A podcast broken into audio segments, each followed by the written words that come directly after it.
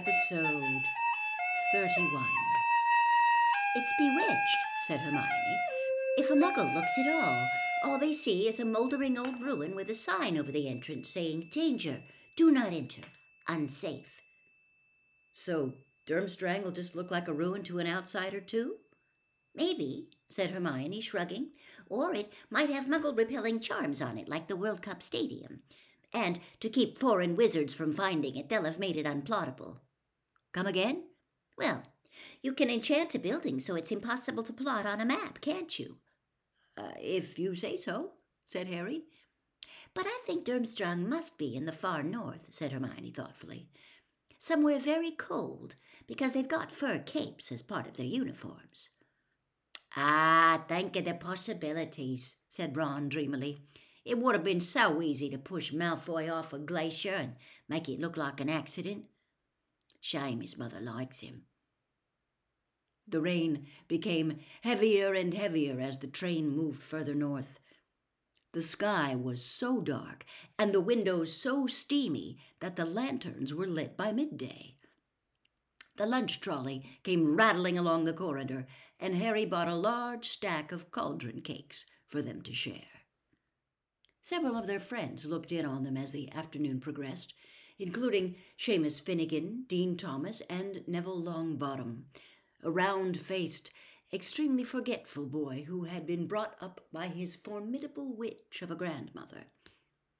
Seamus was still wearing his Ireland rosette, squeaking, Troy! Mullet! Moran! but in a very feeble and exhausted sort of way. After half an hour or so, Hermione, growing tired of the endless Quidditch talk, buried herself once more in the Standard Book of Spells, Grade 4, and started trying to learn a summoning charm. Neville listened jealously to the others' conversation as they relived the cup match. Gran didn't want to go, he said miserably. Wouldn't buy tickets. It sounds amazing now. It was, said Ron. Look at this, Neville. He rummaged in his trunk in the, up in the luggage rack and pulled out the miniature figure of Victor Krum. Oh, wow, said Neville enviously, as Ron tipped Krum onto his pudgy hand. We saw him right up close as well, said Ron. We were in the top box. For the first and last time in your life, Weasley. Draco Malfoy had appeared in the doorway. Behind him stood Crabbe and Goyle, his enormous, thuggish cronies, both of whom appeared to have grown at least a foot during the summer. Evidently, they had overheard the conversation through the compartment door, which Dean and Seamus had left ajar. Don't remember asking you to join us, Malfoy, said Harry coolly.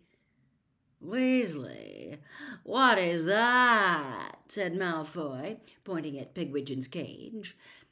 A sleeve of Ron's dress robes was dangling from it, swaying with the motion of the train, the mouldy lace cuff very obvious. Ron made to stuff the robes out of sight, but Malfoy was too quick for him. He seized the sleeve and pulled. Look at this, said Malfoy in ecstasy, holding up Ron's robes and showing Crabbe and Goyle. Weasley, you weren't thinking of wearing these, were you? I mean, they were very fashionable in about 1890. A dung, Malfoy, said Ron the same color as the dress robes, as he snatched them back out of Malfoy's grip. Malfoy howled with derisive laughter. Crabbe and Goyle guffawed stupidly. So, going to enter, Weasley? Going to try and bring a bit of glory to the family name? There's money involved as well, you know. You'd be able to afford some decent robes if you won. What are you talking about? snapped Ron. Are you going to enter? Malfoy repeated. I suppose you will, Potter. You never miss a chance to show off, do you? Either explain what you're on about or go away, Malfoy, said Hermione testily, over the top of the Standard Book of Spells, Grade Four.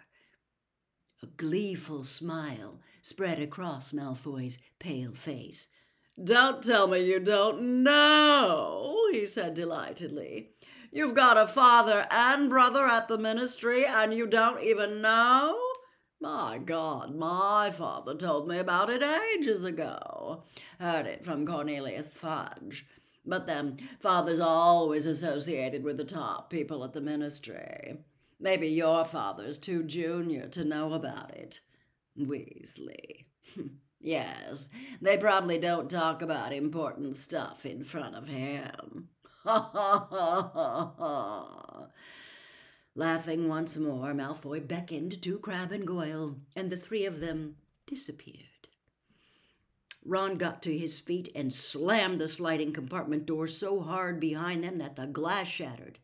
Ron, said Hermione reproachfully, and she pulled out her wand, muttered, Reparo, and the glass shards flew back into a single pane and then back into the door. Well, making it look like he knows everything and we don't, Ron snarled. Father's always associated with the top people at the ministry. Dad could have got promotion any time. He just likes it where he is. Of course he does, said Hermione quietly.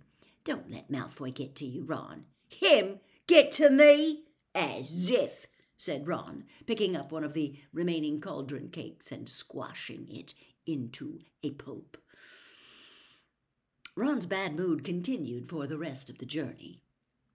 He didn't talk much as they changed into their school robes and was still glowering when the Hogwarts Express slowed down at last and finally stopped in the pitch darkness of Hogsmeade Station.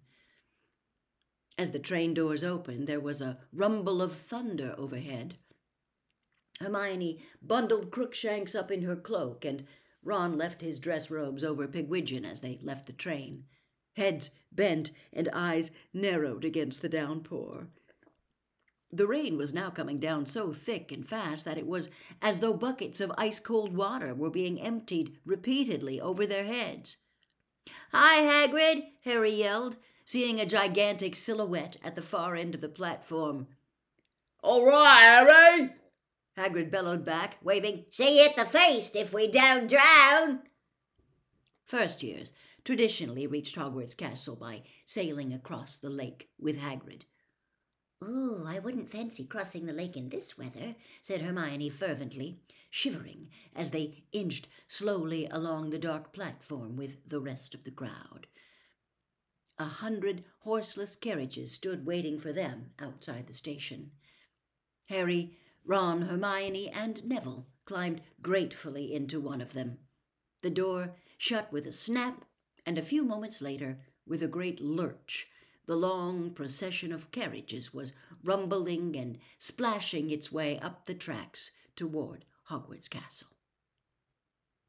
Chapter 12 The Tri-Wizarding Tournament Through the gates, flanked with statues of winged boars, and up the sweeping drive the carriages trundled, swaying dangerously in what was fast becoming a gale.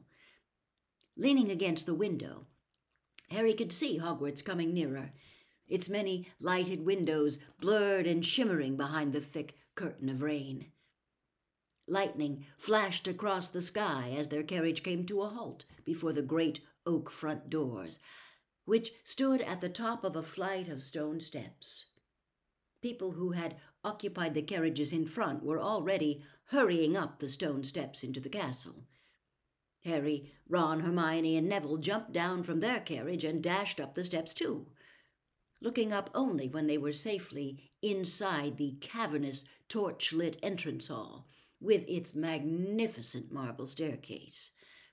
Blimey, said Ron, shaking his head and sending water everywhere. If that keeps up, the lake's going to overflow. I'm so. Ah! A large, red, water filled balloon had dropped from out of the ceiling onto Ron's head and exploded. Drenched and spluttering, Ron staggered sideways into Harry just as a second water bomb dropped, narrowly missing Hermione. It burst at Harry's feet, sending a wave of cold water over his trainers into his socks.